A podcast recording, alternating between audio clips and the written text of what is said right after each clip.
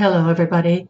This is Carole Huber Sanek bringing you a new episode of The Nearness of You in honor of the Day of Infamy, Pearl Harbor, December 7th, 1941. Thank you for listening.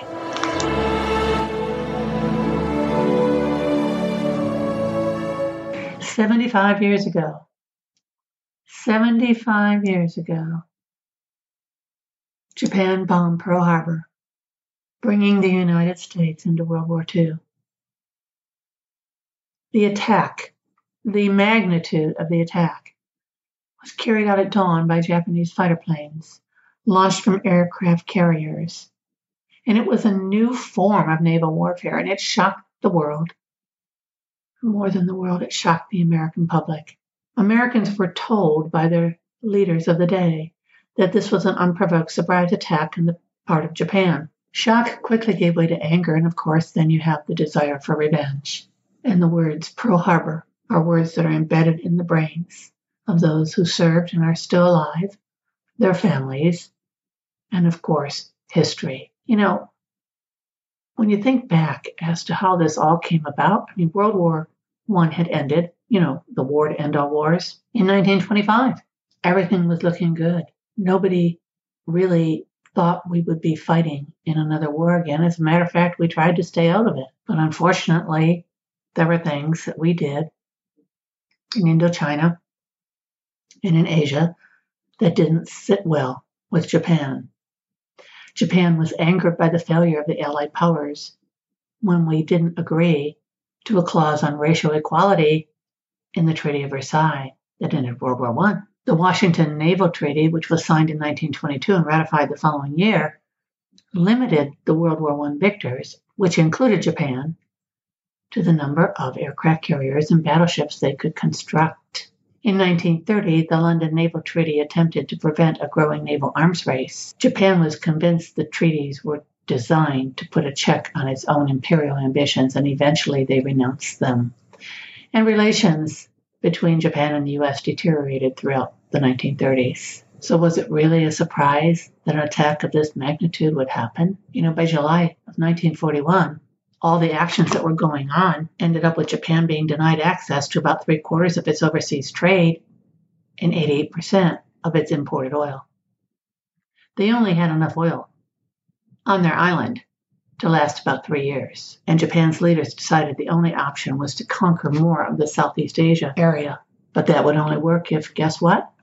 If American naval forces were knocked out. I read about a story told to John Barber in 1952 and published in, believe it or not, almost 40 years later in a 1991 article titled, I Led the Attack on Pearl Harbor. Mitsuo Fuchida was a young naval pilot aboard the Akagi aircraft carrier on the morning of December 7, 1941.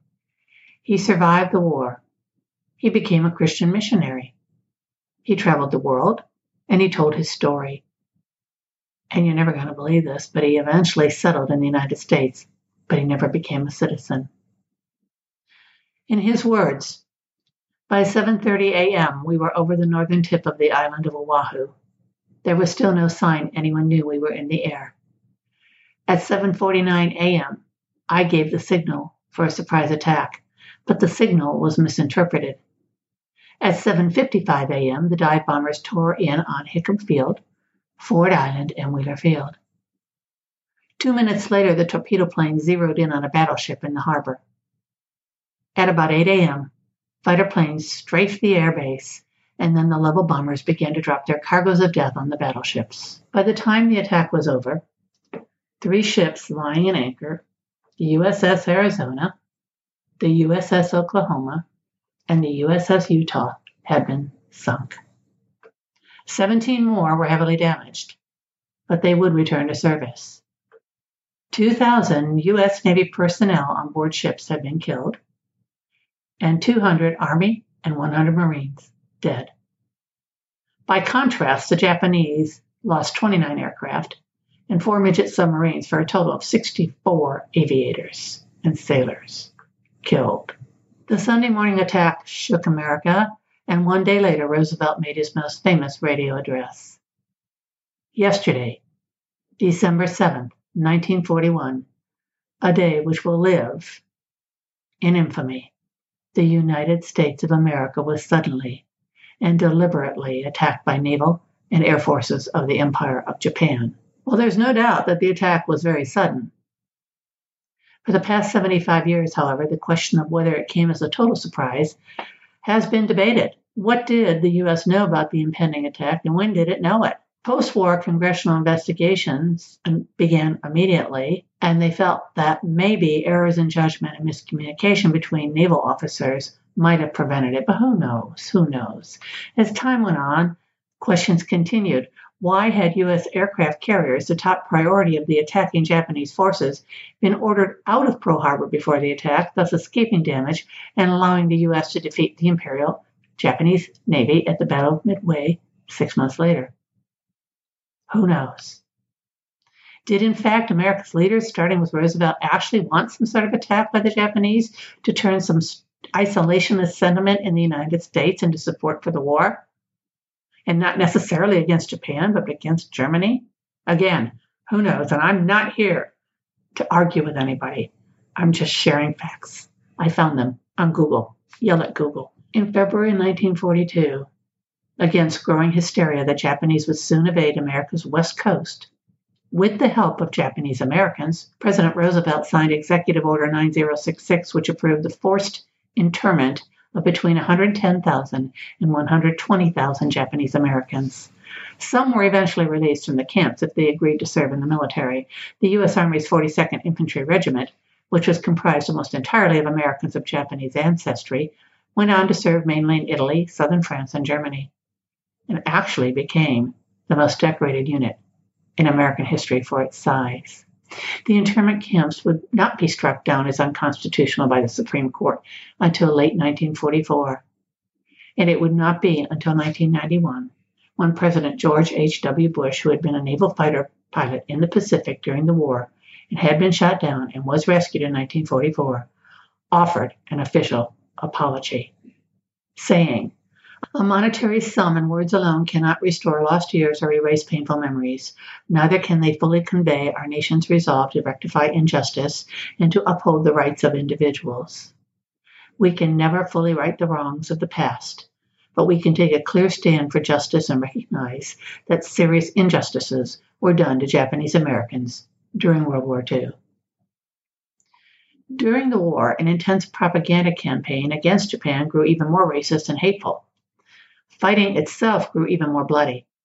And when the U.S. dropped atomic bombs on Hiroshima and Nagasaki in August of 1945, most Americans were supportive, not only because they felt it ended the war, but also because the bombs avenged Pearl Harbor.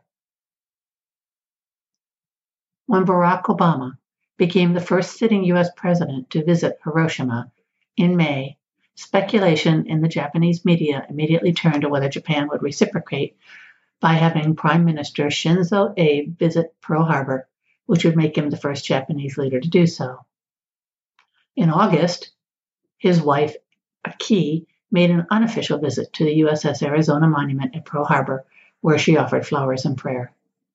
Tokyo emphasized it was a personal visit. You know, there's so many theories, and so many different postulations about what really happened.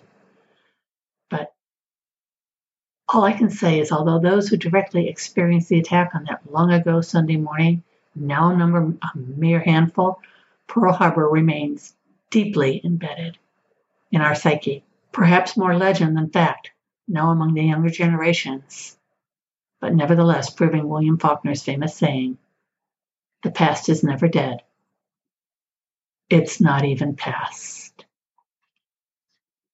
Something to think about on this 75th anniversary of Pearl Harbor. And as always, of course, I close with a letter home from my darling father to my darling mother. Written February 13th, 1945. My darling. Well, here it is, another evening and another letter to the one I love most. I warmed some water this evening and I tried my best to take a sponge bath with two one gallon cans and a helmet full of water. If I must say so myself, it made me feel mighty good. And then after I had shaved, I really felt like a million. Had a good chow this evening, but I just now had a snack over in one of the boys' tents. They had a lot of vegetables and they made a stew. Boy, did it taste good. And I was hungry. Then I played some cards and now I'm finally writing this letter. Well, today we had another mail call and I received two more letters from you one from Chuck and a couple old Cleveland presses. The Cleveland Press was a newspaper of the day. Chuck wrote me to visit one of his buddies, but I left the States before I could do so. I got myself a regular GI haircut. Gosh, is it short. In fact, I think I'm practically bald. I have to wear a hat at all times because now I'll catch a cold if I don't. Received our weekly ration of cigarettes, candy, gum, cigars, and pipe tobacco, and it came early this week. Now I suppose it'll be late next week. So when we'll receive over our next ration breakdown, I don't know. Darling, I'm going to close now, but I'll write more tomorrow. You are my sweetheart, and to you goes all my love. Yours forever, Willie. I want to thank everybody for listening. I know that this is a very, very monumental anniversary 75 years of Pearl Harbor. All the movies, all the stories, all the TV shows that we've ever seen, you know, depicting what happened that day never can truly depict the honest truth of what happened that day. To those of you who are listening who have family members who lost their lives, who have family members who are still alive, who have veterans in your family, hug them tight. This was a terrible time. All war is terrible. But my focus, of course, is always on World War II. And if you want to reach out to me with information to be on a show or just to share, you can email me at carolelynnesanek at gmail.com and I'll spell that for you C A R O L E L Y N N E, S Sam, A N E K at gmail.com. I answer all my emails with pride and with love and respect. Feel free to reach me. And in the meantime, let's remember 75 years ago, tomorrow, at almost 8 o'clock in the morning, Hawaii time, terrible thing happened. God bless our troops. God bless America. Bye now.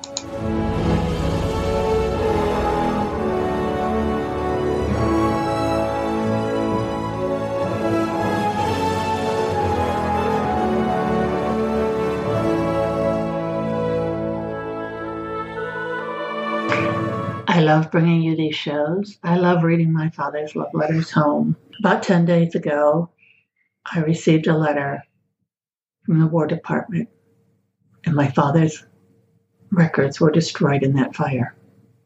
I was devastated. I cried. It was very difficult for me because I really wanted to know where he had been and what he had done, what he had seen.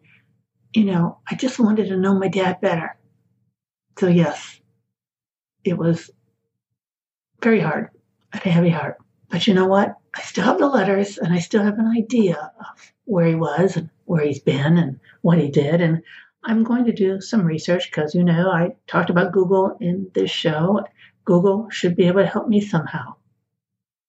In the meantime, we're approaching the holidays, and I want to take this time to wish everybody peace. Thank you for listening.